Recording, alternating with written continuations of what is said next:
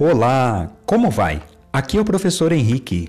Iniciamos a semana 2 do curso de Geometria Analítica.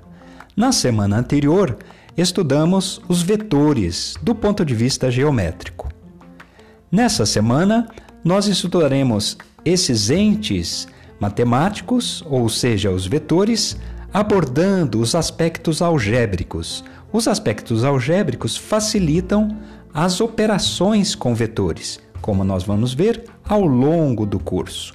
Dessa forma, abstraímos dos desenhos, das representações e passamos a operar somente através da álgebra. Aprenderemos sobre bases e representações, operações de soma, subtração e multiplicação por escalar, utilizando a notação algébrica. Também veremos as propriedades dessas operações, tanto para vetores no plano quanto para vetores no espaço. Um grande abraço, nos vemos então na primeira aula da semana 2.